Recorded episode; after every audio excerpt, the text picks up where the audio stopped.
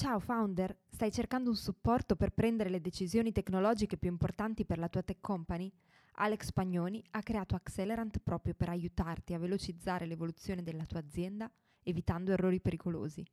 Scopri un team di consulenti esperti a cui puoi affidarti per check-up, formazione o per il supporto continuativo di un fractional CTO. Per saperne di più vai su www.accelerant.it. Aspettiamo di conoscerti.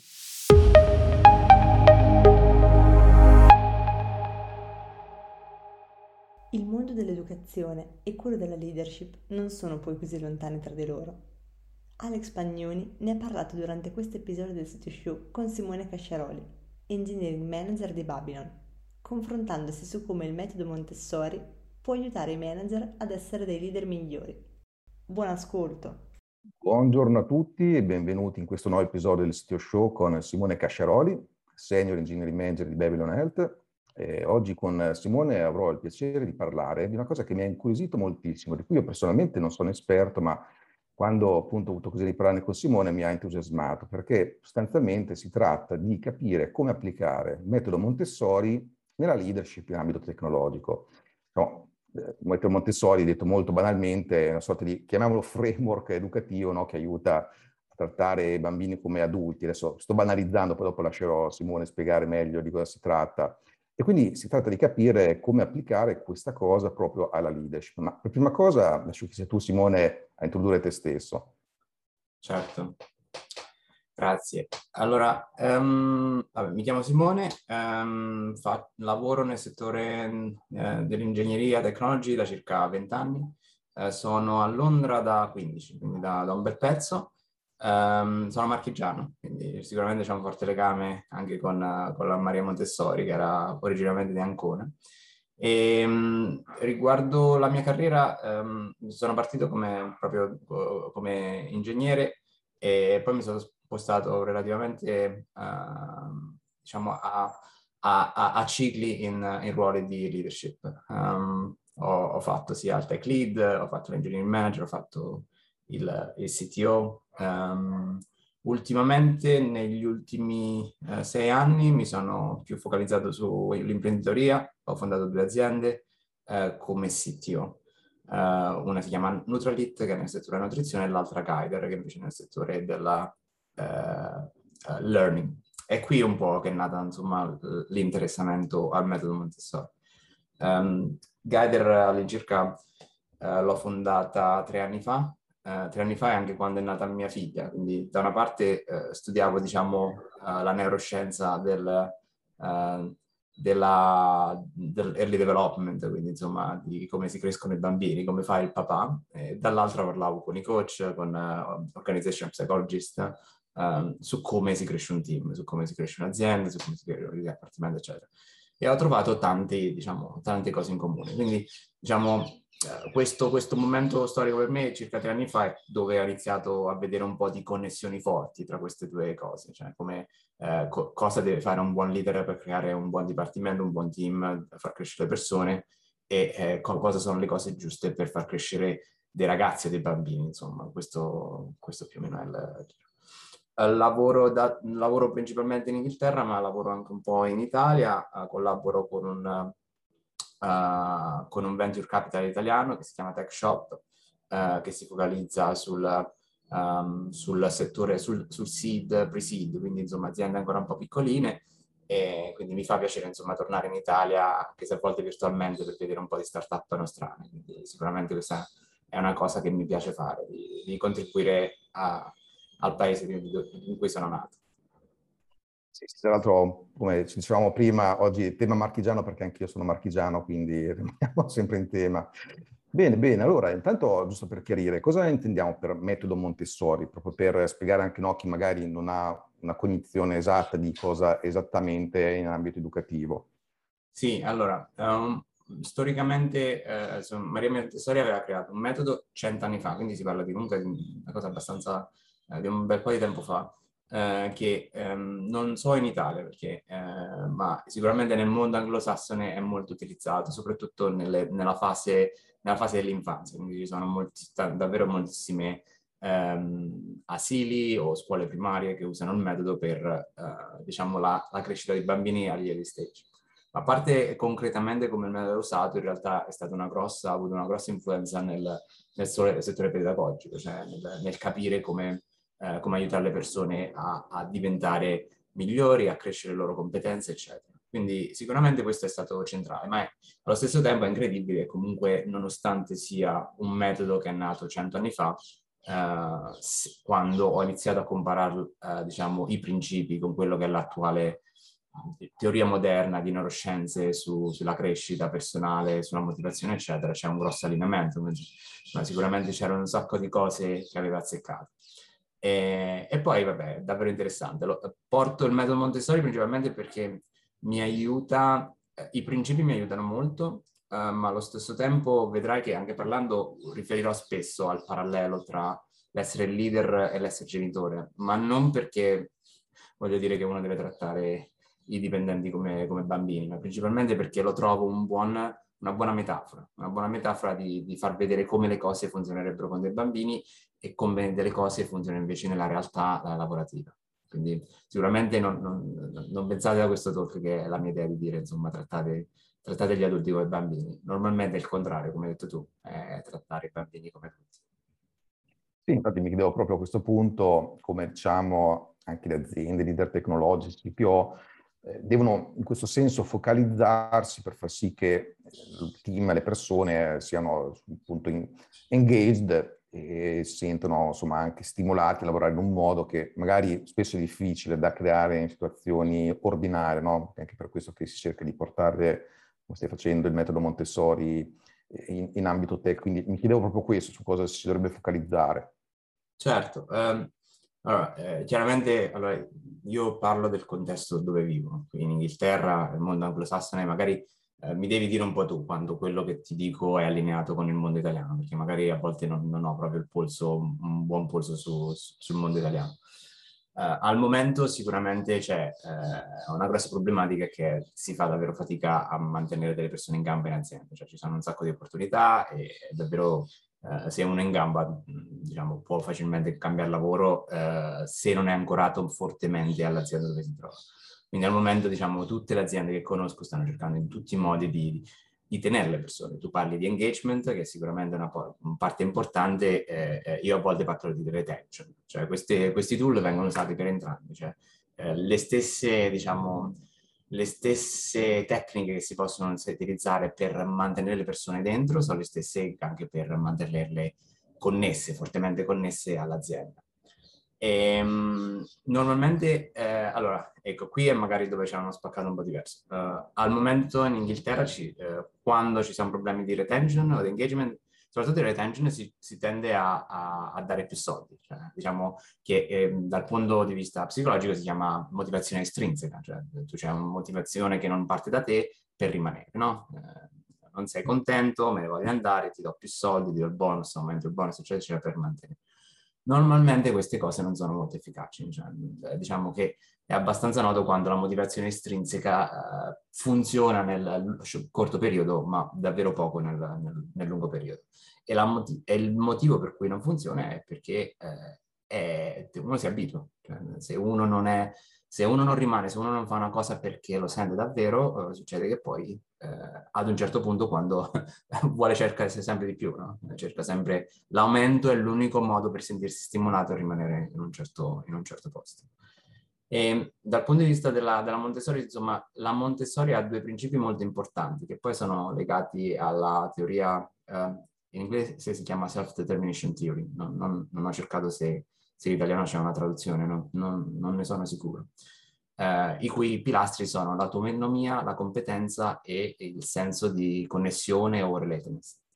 Um, questi tre sono i tre cardini ed è davvero interessante perché questa è una teoria degli anni, uh, è nata negli anni 70, diciamo, uh, se tu guardi le ultime meta-analisi su questi studi si partono nel 2000, quindi è piuttosto moderna Nonostante tutto, uh, due di questi tre principi sono già nel metodo Montessori, quindi è questo che ha catturato la mia attenzione. Com'è possibile che una signora all'inizio del Novecento uh, si è trovata a identificare questi che sono, uh, che sono chiamati le necessità primarie già ai tempi?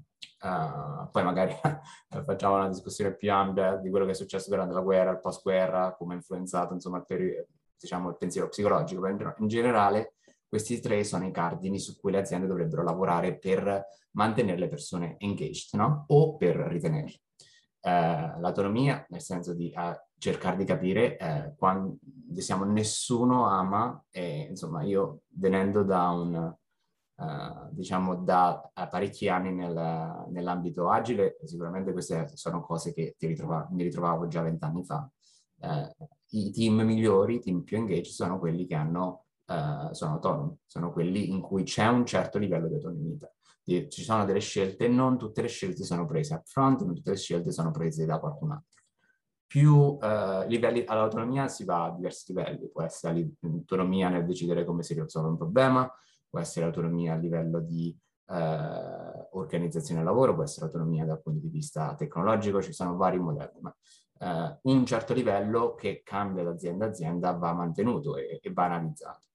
Uh, il, bisogno di com- competenza è un altro bisogno estremamente primario ed è legato appunto alla necessità di eh, sentirsi capace, non solo sentirsi capace, ma sentire che si sta migliorando, c'è una crescita. E questo, vabbè, chiaramente è fortissimo nel, nei bambini, eh, dato che loro proprio si sentono, la, per loro la, il, il, diventare più bravi a fare le cose è la spinta primaria. Uh, la... In Inghilterra si dice che nel, nel, nel metodo Montessori non ci sono le stelline, le stelline perché a volte a scuola si danno le stelline, che ne so, per eh, hai fatto i compiti da una stellina, hai fatto questo da una stellina. Mo- che vuol dire? Vuol dire, non ci sono le stelline vuol dire che la, la motivazione del bambino è principalmente intrinseca, cioè non, è, non, ha bisogno di stimoli esterni.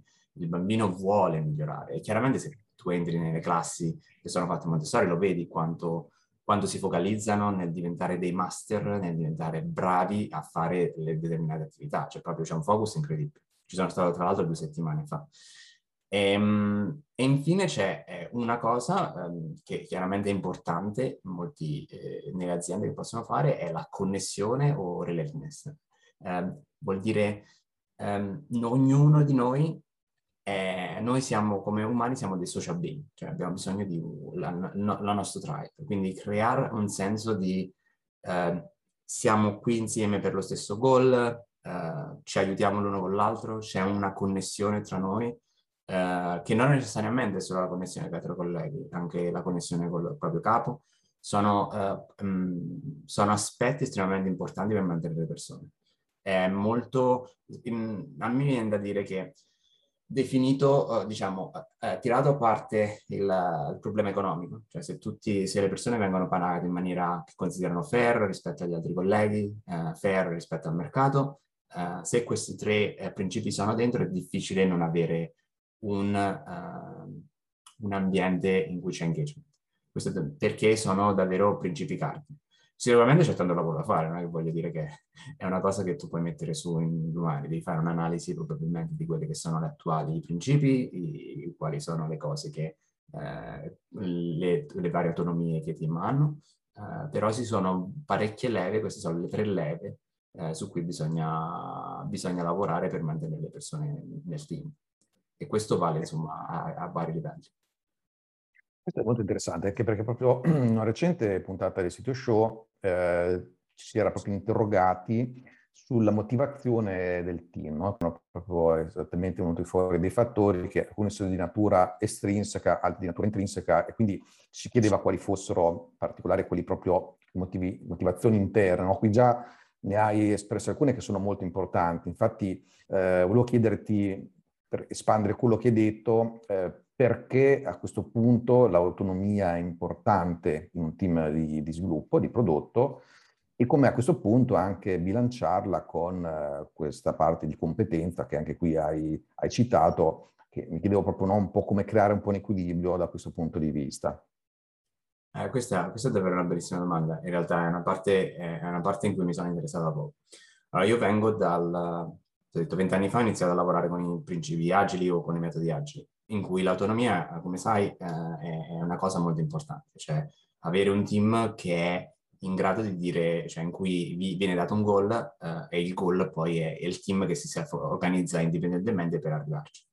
Il motivo per cui l'autonomia è importante, la competenza è importante, l'ho, l'ho detto, cioè, diciamo, è, è innato, è, da noi è innato.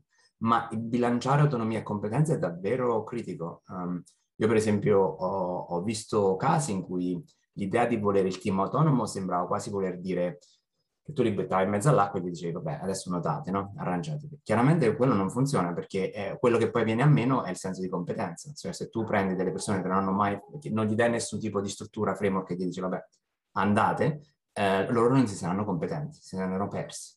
E quello quindi non stimola. Da una parte sicuramente si può dire che gli si dà autonomia, dall'altra diciamo non, non li si aiuta, l'ambiente non lo aiuta a supportare la competenza. Quindi come si bilanciano queste cose? Si bilanciano in maniera um, eh, purtroppo eh, non è una cosa per cui c'è, c'è un cookie cutter, cioè non, non, c'è una cosa in cui dici guarda fate così. Eh, dipendentemente dall'esperienza del team, eh, va fatta, io quello che chiamo sono processi di scaffolding, cioè eh, viene, viene, definito un processo di sviluppo eh, che il team all'inizio può utilizzare per imparare a lavorare insieme. Poi questo scaffolding, mano a mano che il team cresce, può, può rompere i pezzi, può, può, buttarlo giù e può crescere indipendentemente. Ma questa, diciamo, questo processo di sviluppo che gli dà un po' una struttura, gli aiuta a, a far cosa? Gli aiuta a uh, sentirsi competenti, sentirsi che, ok, intanto che stanno imparando a lavorare insieme, loro riescono anche a esprimere le loro competenze eh, avendo il supporto di qualcosa che eh, li fa andare bene. Chiaramente questo scaffolding deve essere leggero, insomma, immagina insomma se vedo lo, scafo- lo scaffolding penso che si chiama, non so come in italiano scaffolding, comunque la, la struttura... Diciamo la struttura attorno. Esatto, eh, eh, quando, quando, fai una casa metti, lo metti attorno per supportare la casa, non è una casa in sé, quindi deve essere leggera, deve essere un processo piuttosto leggero, deve avere eh, strumenti di feedback, strumenti di supporto nelle aree in cui il team eh, ha bisogno e poi il team decide cosa togliere, cosa aggiungere, eccetera. Ma questo è davvero, davvero importante eh, proprio perché eh, ho visto tantissimi casi in cui nel tentativo di dare autonomia davvero i team si sentono non capaci, si sentono che non riescono, cioè, come mai non, non, andiamo live una volta a settimana, come mai? C'è molta confusione e quello crea molta ansia, quindi in realtà eh, sì è vero che le persone vogliono essere autonome, ma si vogliono anche, sen- si vogliono anche sentire capaci.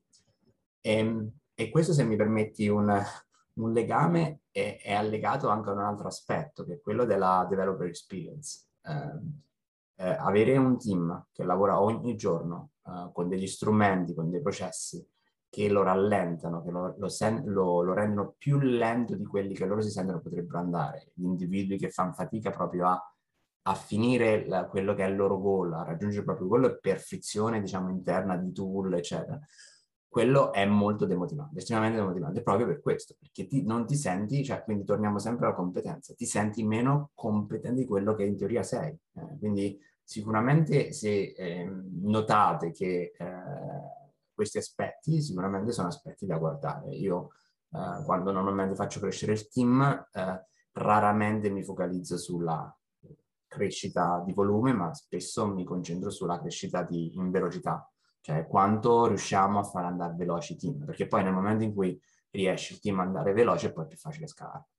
Eh, però il goal mio non è mai, per esempio, lavorare sul, ok, eh, come, come, cresco il team, principalmente è come lo faccio andare più veloce eh, in modo che è più facile crescere. Crescere è una conseguenza di andare più veloce, in un certo senso. Questa è una chiave di lettura molto utile perché capita spesso, no? magari le aziende che comprendono il fatto di fare empowerment verso il proprio personale, di responsabilizzarlo, e, però lo fanno in un modo che in realtà danno materialmente più responsabilità al loro team e si aspettano dei risultati maggiori, spesso però questo non avviene, no?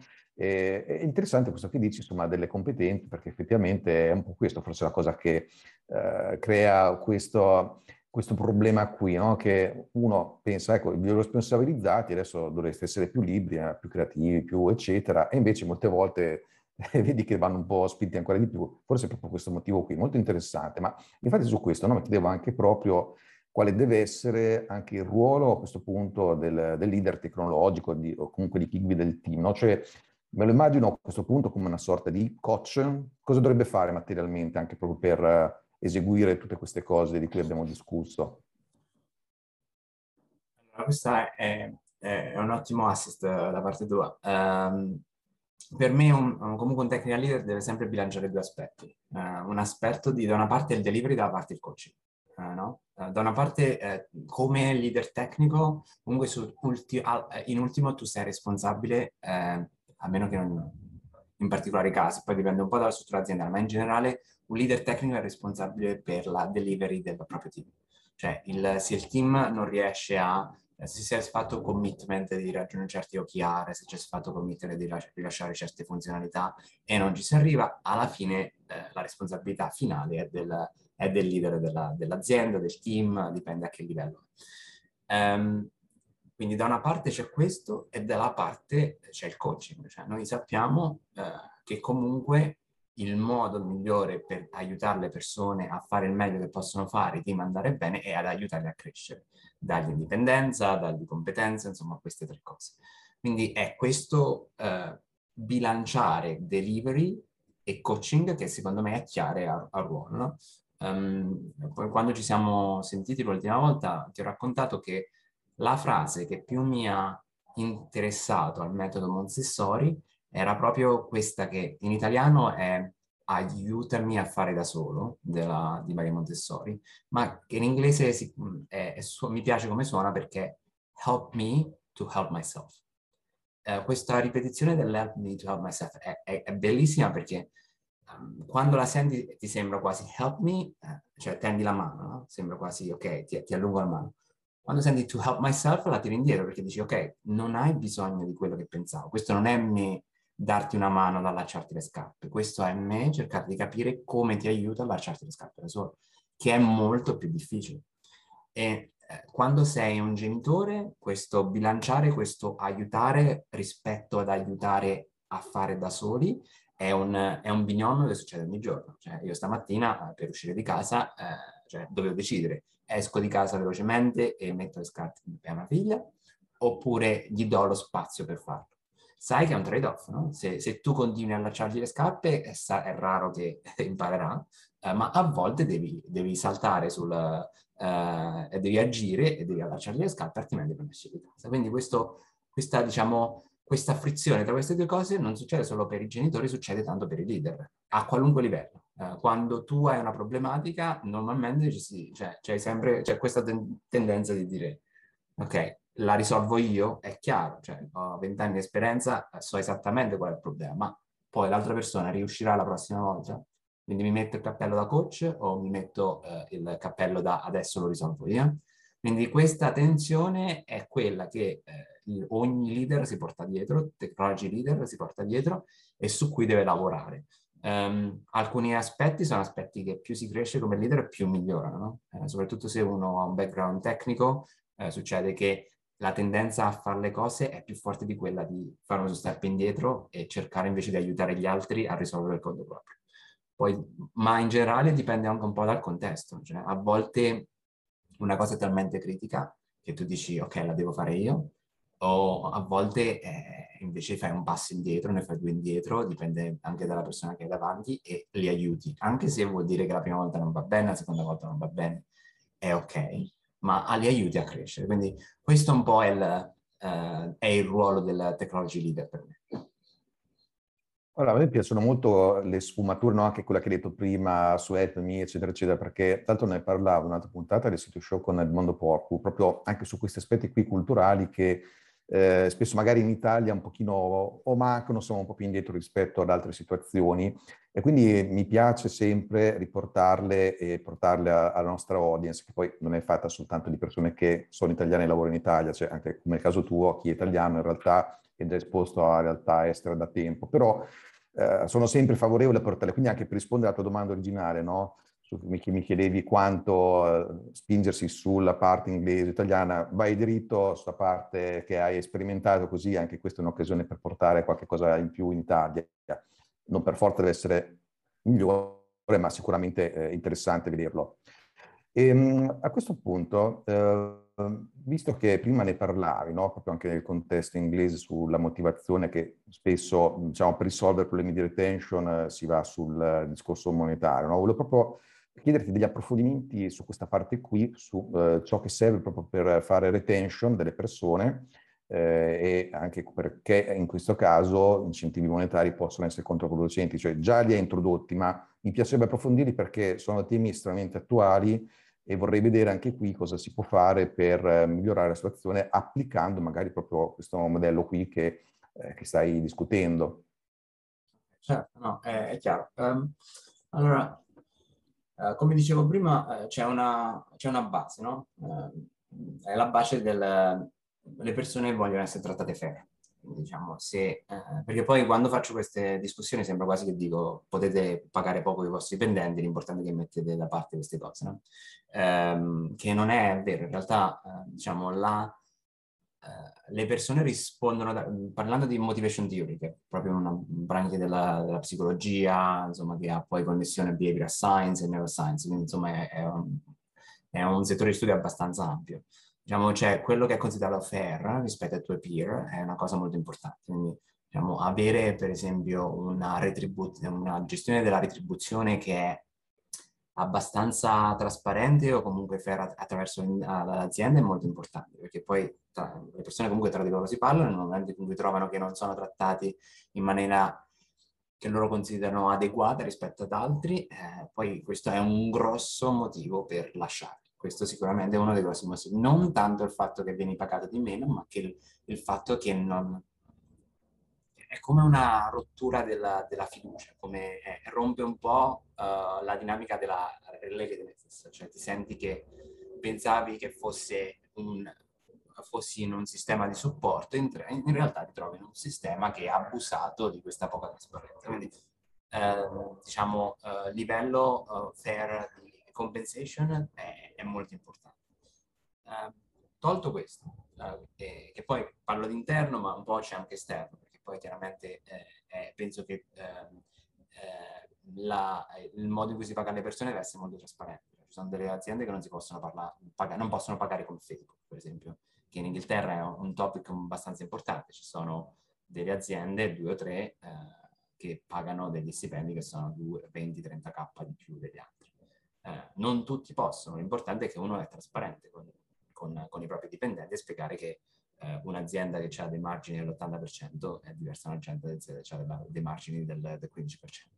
Quindi eh, chiaramente è importante la trasparenza su questo aspetto.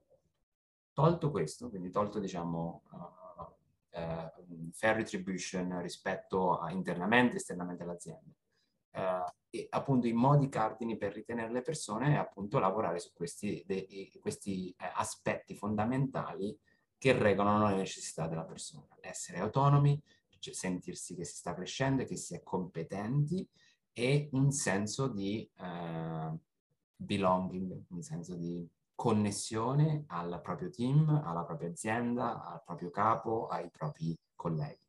Questi sono degli aspetti che sono importanti per, per mantenere le persone.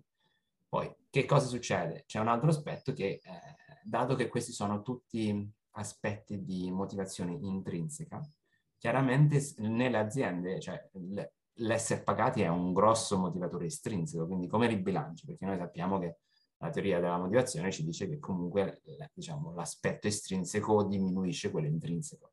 Eh, questo è interessante perché eh, se si dà troppo peso al, solo all'aspetto economico, poi le persone si dimenticano che dentro in realtà hanno questi grossi bisogni. Eh, ci sono un sacco di, di studi a riguardo su, su, come, non so, eh, normalmente questi si fanno su studenti, cioè diciamo si prendono, si, fa, uh, si fanno due corti, all'uno uh, in cui insomma alla baseline sono tutti e due motivati, a uno si promette che ne so, qualcosa se passa al test e tutte le volte che si fanno questi test si mostra che quelli che in cui non si è promesso niente in realtà il test lo passano molto meglio. Um, quindi c'è forte, un forte legame tra uh, l'estrinseco e le, l'abbassamento della motivazione intrinseca e le performance.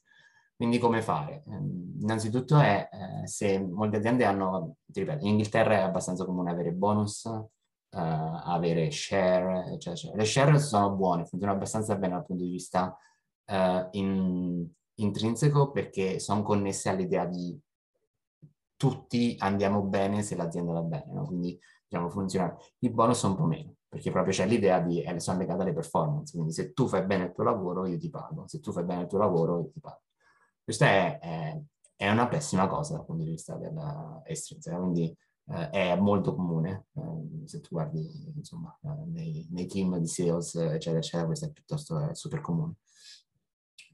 Eh, quello che la teoria ci dice, la teoria ci dice che per cose che non sono ovvie, cioè per cose per cui non, non, è, non sono facili, quindi tutto, diciamo, tutta l'ingegneria è quello, eh, diciamo, essere pagati per performare non funziona molto bene.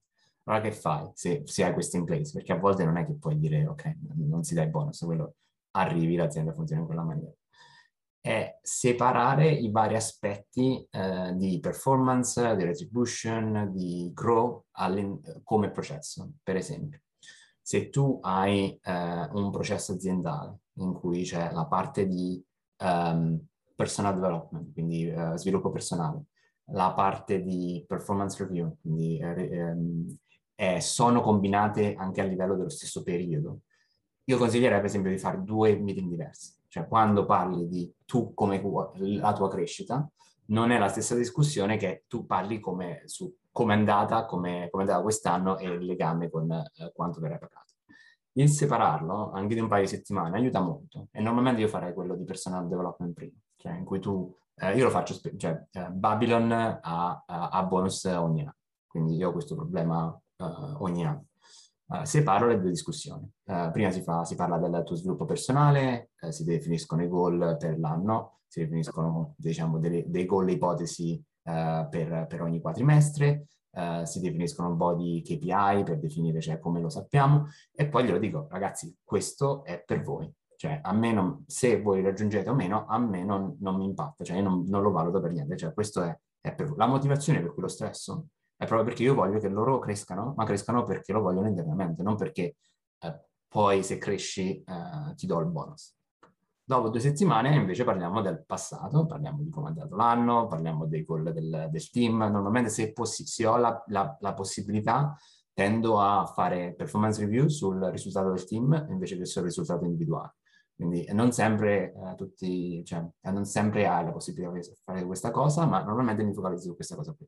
Se il team ha fatto bene e eh, il feedback da parte del team su di te è buono, eh, per me va bene, io mi metto a dire, eh, però uh, quella settimana questo non, non, vado a quel livello, perché normalmente quel livello ancorato al bonus è, è pessima come cosa. Se non ci fosse, se non ci fosse un bonus monetario sarebbe una discussione diversa, e, ehm, però nel momento in cui uh, c'è un bonus monetario, quella discussione vale normalmente a livello di team, a livello di feedback che tu hai dai tuoi colleghi. Uh, sicuramente non vale sulle cose che tu hai ottenuto durante l'anno.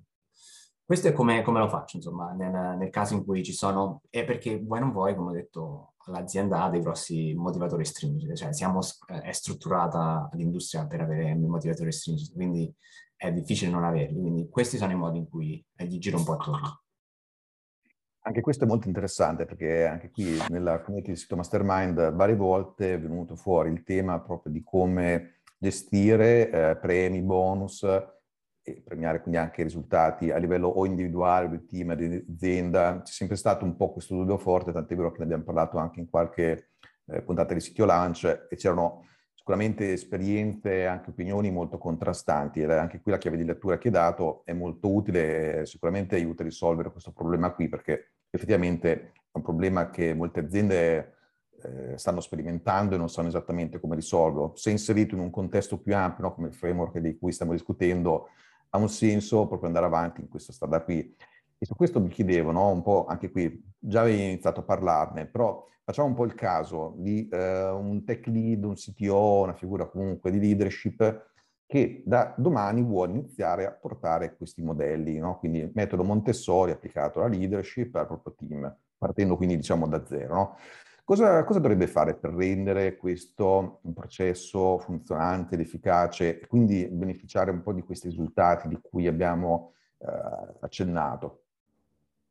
Ah, questa è un'ottima domanda. Um, ci sto anche lavorando perché chiaramente dietro sto facendo un lavoro di, di, di, di strutturazione perché eh, io lo faccio, però sto cercando di, fare un meta lavoro di ok, come lo faccio, lo insegno ad altri. Um, allora, normalmente quelli che... Allora, eh, se, se, tu vai sul, sul, sito dove definisco i principi, diciamo i principi sono divisi in due categorie. I, i principi eh, che definiscono cosa devi fare e i principi che eh, definiscono come devi fare. Allora, quelli che, eh, diciamo, noi abbiamo principalmente parlato del, del cosa devi fare, no? uh, l'indipendenza, la motivazione estrinseca e poi ho detto la creazione di un, diciamo, un ambiente in cui c'è eh, connessione, eh, um, diciamo, sense of belonging. Queste sono le tre cose. Il, um, quindi eh, sicuramente la prima parte, um, questi, ogni principio può essere preso quasi separatamente, cioè non è necessario, non è come comprare, devi comprare il blocco, devi, puoi iniziare dovunque. Per me, qualunque di questi principi aiuta a un livello diverso. Questi come i principi del, del, del cosa, no? Uh, focali- mm, e partiamo un attimo dal, da alcune cose un po' utili. Per esempio, per, per, l'autonomia, che cosa faccio? Normalmente io faccio... Ehm, uh, tra l'altro, dato che insomma questa, la, la, puntata verrà pubblicata tra qualche settimana, lo posso dire, eh, inizierò a lavorare per una nuova azienda che si chiama On2 come Head of Engineering uh, ad agosto. E, ehm, il, um, quello che ho iniziato già a pensare è cosa, cosa, fare quando entri in un'azienda. Quindi immagina che io entro, entro da un tu e, e, devo capire come aiutare il team. Quello che normalmente fa, uh, faccio, e quello che ho fatto anche a Babylon, è di uh, guardare a che livelli di autonomia il team. Cioè io guardo uh, come funziona um, come funzionano le scelte di prodotto, eh, che è, è basate su, uh, su OKR, KPI, oppure ci si dice quello che bisogna sviluppare, chi decide il cosa, um, come definire questo, uh, le scelte tecnologiche, quanto um, te- dal punto di vista tecnologico creiamo dei boundary, quali sono le, i, i limiti delle scelte delle persone. Questo è un altro aspetto molto importante, cioè eh, sono scelte, eh, tutti possono fare quello che vogliono, ci sono limiti sul tipo di linguaggio, sul tipo di architettura, cioè quanto limiti hanno lì. Tipo di processo, c'è un processo definito, è un processo che i team si, si organizzano da soli, dal punto di vista di lavoro personale, quanto, quanto è flessibile il lavoro, um, si lavora dalle 9 alle 10, tutti questi aspetti, normalmente li mappo e eh, il motivo per cui li mappo è perché in ogni azienda è diverso e in ogni azienda è diverso perché il contesto è diverso. Quindi Um, sicuramente non troverete a me dirmi a dover dare autonomia su tutto, dovrete fare dei trade-off, cioè dovrete definire i limiti, appunto i boundary, i limiti della libertà che il team ha al momento. Quando definite questi boundary, appunto c'è eh, il mio prossimo articolo a riguardo sarà proprio su questa cosa, quando definite questi boundary dovete decidere se sono adeguati o meno. Normalmente c'è room per espanderli un po', no? Puoi dire, e lì dipende un po' dalla negoziazione con gli altri stakeholder del, dell'organizzazione. Per esempio, si potrebbe decidere, eh, immagina questo esempio, um, la, uh, in alcune organizzazioni che sono early stage, le scelte tecnologiche sono abbastanza free. Uh, quindi non so, può, vuoi sviluppare questo nuovo microservizio in un altro linguaggio? Sì. Vuoi usare Mongo invece Postgres? Sì, eccetera, eccetera. Ad un certo punto, quando l'azienda um, cresce, normalmente ria- uh, si riallinea a certe tecnologie, no? quindi si diminuisce l'autonomia in un certo senso. Se quella è una cosa che devi fare, per esempio riallineare rispetto a certe tecnologie, probabilmente tu vuoi espandere l'autonomia da altre parti. Quindi quelle normalmente è interessante perché quelli sono i momenti in cui in realtà avere una product-led organization, cioè in cui è il team che decide come raggiungere certe OKR, per esempio, è un buon momento per adottarlo, perché chiudi da una parte, cioè limiti alcune scelte e apri dall'altra. Uh, a livello di processo, uh, quanto il processo è qualcuno che dice a qualcun altro come lavorare? quanto, è, quando si fa experimentation sul tipo di processo. Cioè, quindi quando li mappi puoi decidere dove, dove puoi espandere. Um, è necessario espandere tutte le parti? No, come detto prima, per esempio alcune volte il punto tecnologico ha senso invece riallineare, altre volte anche ci sono dei momenti in cui devi, devi chiudere un po', però l'importante è di essere molto, uh, di parlarne, cioè di comunicarlo. Uh, quando si chiudono, quando si limitano delle scelte, anche per brevi periodi, è importante comunicarlo. Dici, normalmente, so, facciamo un esempio, si deve chiudere un grosso contratto commerciale. Normalmente noi lavoriamo per OKR, normalmente lavoriamo su, uh, che ne so, uh, aumentiamo il, uh, l'onboarding, uh, percentage onboarding del 10%, in realtà quello che bisogna fare per chiudere questo contratto è bisogna fare quella funzionalità. Non è molto prodalletto, è molto, questo è quello che bisogna fare. Lo si dice, cioè questo è quello, è per questo che abbiamo meno scelta. Non vi chiedo più team cosa si può fare per aumentare il conversion rate, vi dico bisogna implementare questa cosa qua, altrimenti non chiudiamo il contratto. E essendo trasparenti, quello aiuta perché si rende le persone, si trattano le persone come adulti, proprio perché gli si dice ma questo è il motivo che ci sta dando questa scelta. Ma è sempre utile, sempre definire queste libertà, averle di- definite da qualche parte, nel momento in cui si nota che da qualche parte si- bisogna chiudere, esprimerlo, se è possibile aprire da altre parti, si apre da altre parti. Quindi questo eh, sicuramente è un primo aspetto. Riguardo eh, alle competenze, eh, come dicevo prima, eh, l'altra cosa molto importante è capire quanto le persone si sentono competenti all'interno dell'azienda. Queste è com, com, mh, competenti a vari, vari angoli, no? Eh, quello che abbiamo parlato prima è quello della developer experience, eh, che è un, un, topic molto, molto forte al momento in, diciamo in tutto il, in, sicuramente in tutto il nord Europa e in America. Eh, come facciamo, soprattutto quando il team cresce, a farli eh, sentire competenti e veloci e rapidi come quando eravamo un team di 10 persone. Se adesso siamo 50 e siamo in, eh, non lo so, siamo in 7-8 team, riusciamo a fare quello che facevamo, riusciamo ad andare live così spesso come quando facevamo. Normalmente la risposta è no. Perché? Perché per far scalare si sono introdotte certe cose che permettono a tutti di co- co- coesistere in questo ambiente, però allo stesso tempo se non sono prodotti de- completamente diversi normalmente si aggi- aggiunge frizione. Quindi come la riduciamo? Come, guardiamo i processi, uh, sia tecnici, cioè come, come, si va da, che ne so, commit locale a, a produzione, che cosa bisogna fare, quali salti bisogna fare, guardare a questo, guardare a che, come la developer experience durante la giornata. Alla fine, soprattutto in, in, aziende grandi, in aziende dove gli sviluppatori vengono pagati estrem- moltissimi soldi, avere degli sviluppatori che stanno lì a aspettare la build per 20 minuti è, un sacrilegio, cioè, eh, o non lo so, cercare di risparmiare su uh, quanti DB, istanze di DB hai e passare due mesi a ottimizzare le query. Magari, cioè, eh, ci sono questi trade-off che sono importanti fare e, e, anche analizzare insomma come funziona. Ma competenza non è solo i tool, è anche il supporto che noi diamo alle persone per crescere proprio.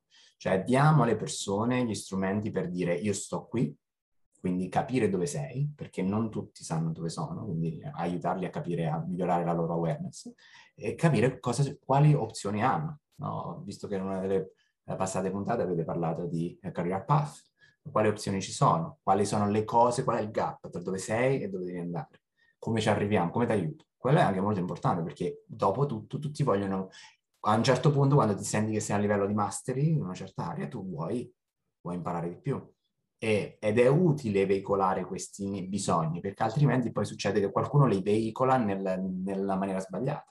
Normalmente succede quando vedi in un team, per esempio, eh, in cui c'è questa spinta a voler necessariamente sviluppare servizio con un linguaggio diverso, molto spesso è che eh, o c'è poca autonomia in altre scelte, per esempio, non so, eh, c'è chi ti dice esattamente quello che devi sviluppare, oppure l'altra cosa è che non c'è modo per me per crescere in altre competenze, quindi l'unico modo in cui mi sento che, che nella mia vita posso fare qualcosa di meglio è cercare lo stimolo del questo thrill del nuovo linguaggio, che poi è una bellissima cosa, però eh, a volte in un'azienda non sempre è possibile fare, usare dieci linguaggi diversi eh, per sviluppare eh, un'applicazione.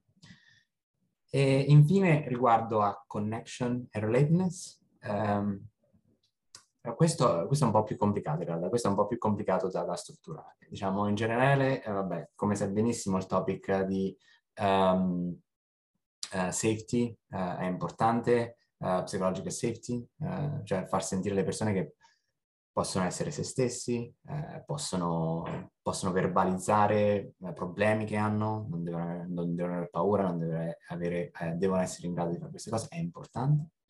Ma allo stesso tempo è anche importante che c'è una grossa, che c'è una forte relazione con, con, le persone a cui tu riporti, quindi il tuo manager, e una forte relazione all'interno del team. Quindi sicuramente uno dei lavori dei leader è di analizzare e di guardare se ci sono delle, de, delle persone eh, che creano degli attriti forti all'interno del team e cercare di lavorarci.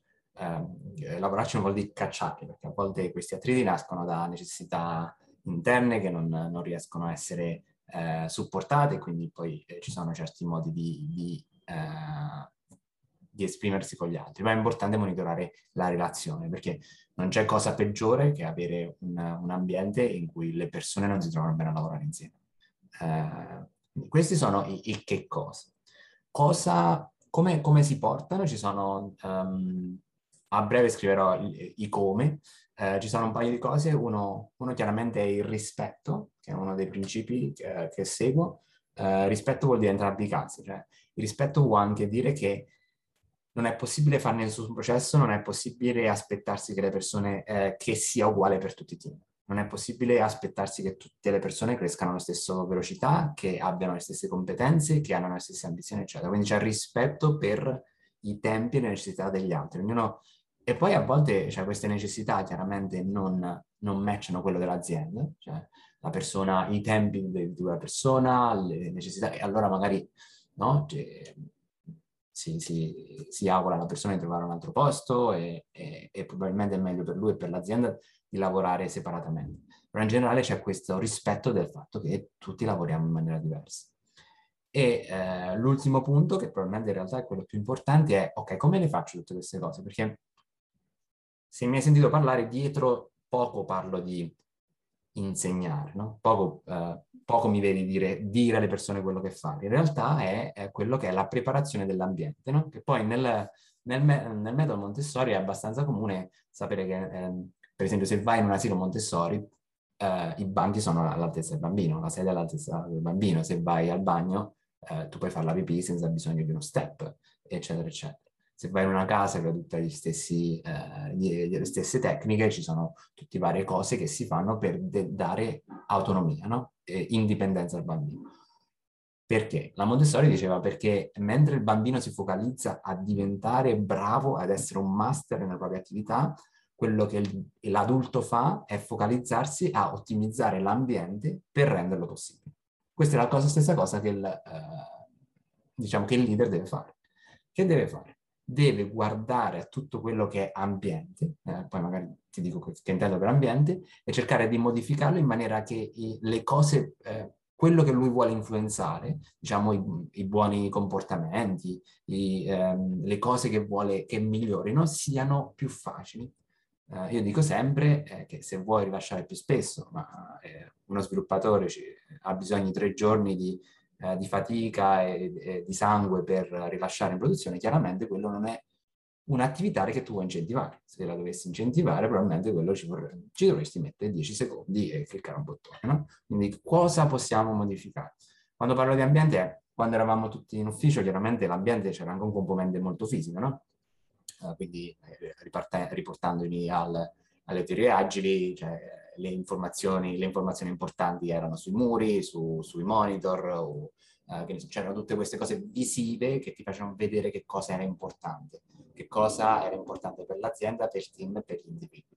Adesso che siamo online questo aspetto si è un po' sgretolato, perché magari siamo, siamo tutti, l'azienda è andata completamente remota, l'azienda eh, al team che si, si, trova in ufficio una volta ogni due settimane, insomma, poi io non mi rendo conto di quello dello Stato in Italia, però in Inghilterra al momento diciamo che la maggior parte delle aziende è passata a un modello ibrido, quindi in cui mh, è, non tutti i dipendenti sono allo stesso tempo in azienda, quindi è difficile e quindi non hai neanche la tua uh, la tua scrivania, non hai tuo, la tua area nel, nell'ufficio, perché a questo punto cioè, tutti, sono tutti un po' in hot desk. Quindi questa parte si è un po' spercredolata. Però ci sono altri aspetti. L'ambiente è ehm, il modo in cui il leader comunica, il modo in cui si comunica tra le persone, il modo in cui chi viene ehm, promosso, eh, a chi viene dato l'aumento. Cioè tutte queste cose danno dei signal sui signal che è la cultura aziendale. La cultura è un grosso elemento di eh, ambiente, perché fa capire alle persone che cosa è importante. Altri aspetti di ambiente sono i tool, come ho detto, cioè quindi cosa, cosa utilizziamo, eh, e, altre infrastrutture appunto che sono quelle del, degli incentivi aziendali. Questi più o meno sono gli aspetti di, eh, di ambiente. Quindi, Tutto sì. estremamente interessante e grazie per aver fatto anche una panoramica completa, perché almeno così è anche molto molto più chiaro anche in termini pratici cosa va fatto per applicare questo modello. Tra l'altro prima no, citavi anche eh, i tuoi articoli, anche quelli che scriverai. Ti volevo chiedere dove si possono trovare e eh, se c'è anche qualche altra risorsa che puoi consigliare su questi temi qui. Sì, allora, ehm, niente, sul mio sito, eh, quindi se cercate simonecasciaroli.com, um, trovate gli articoli, um, è una serie sul metodo Montessori applicata alla leadership. Uh, sono all'articolo numero 3, dovrebbe uscire il quarto. Il quarto sarà proprio sui eh, boundary, i limiti, che è un articolo molto difficile da scrivere, perché in realtà è, è, è, una, è probabilmente un aspetto chiave, è tanto chiave quanto quello della preparazione dell'ambiente. Quindi quello lo trovo, potrete trovare sul mio sito. E um, altre um, cose, ho parlato di uh, self-determination theory, allora, cioè, non, cioè, non, dovete diventare esperti in motivazione, cioè, io l'ho fatto perché in parte eh, era il mio lavoro due anni fa quando lavoravo a Geiger. Um, però se volete una, una, una, versione romanzata della self-determination theory, che, che c'è un, un, libro che si chiama Drive, che è, è abbastanza famosetto perché um, un periodo su YouTube c'era questo video che lo descriveva, uh, diciamo, quindi se cercate Drive, Pink su YouTube, vedi questo video che è probabilmente di 10 minuti, oppure vi leggete il libro è una versione romanzata, quindi non, diciamo tra quello che lui dice e, e, e la ricerca c'è, c'è, un overlap dell'80%, però è ottimo, insomma, piuttosto leggete quello piuttosto che non leggere niente. E poi eh, in realtà se, se, siete anche, chiaramente questa discussione abbiamo fatto dal punto di vista del, insomma, del, del leader tecnologico, se, se, voi siete anche genitori e siete stimolati nel vedere queste cose come si applicano, uh, c'è un libro che si chiama Mental Self Learning in the 21st Century, è un'altra buona risorsa. Um, in realtà potreste anche leggere uh, quello che scriveva Mario Montessori, insomma, trovate gli, uh, i libri in italiano um, cento anni fa. Però sicuramente questo libro è utile perché lo, lo, rifà anche alle teorie moderne, cioè fa il parallelo tra come è, era stato definito e cosa significa con le teorie moderne. E appunto questa è la parte incredibile che, che c'è un grosso overlap. questa signora cent'anni fa aveva delle intuizioni incredibili che, che ancora oggi cioè, sono considerate moderne, quindi sicuramente vale la pena. Queste sono i miei tre, tre, diciamo, tre letture che vi consiglio. E poi niente, se, se avete se, se bisogno di altro, se, se, avete altre domande, cioè comunque contattatemi o, o su LinkedIn o insomma in qualche modo tra, tra, il blog e il LinkedIn trovate insomma il modo di contattarmi. Mi fa piacere discutere questi aspetti perché la, la struttura ancora è è in evoluzione, quindi eh, domande, eh, eh, chiarimenti, eh, challenges sono tutte davvero welcome. Infatti sarà interessante discutere proprio al sito launch con i membri della community perché sono sicuro che verranno fuori molte domande interessanti perché qui parliamo proprio di un ambito che per molti è quasi sconosciuto, anzi ti ringrazio nuovamente per averlo raccontato e così abbiamo anche introdotto in maniera strutturata anche alla, alla nostra community, un po' insomma allo scenario tech italiano. Quindi grazie di nuovo Simone e alla prossima e ci becchiamo al sito lancio. Certo, a presto. Ciao Simone. Ciao. Grazie per aver ascoltato Diventare un leader con il metodo Montessori con Alex Pagnoni e Simone Casciaroli. Se la puntata ti è piaciuta e vuoi approfondire l'argomento, ti aspettiamo live mercoledì 6 luglio alle ore 13 sul canale Telegram del sito Mastermind per parlarne insieme o per rispondere alle tue domande. A presto!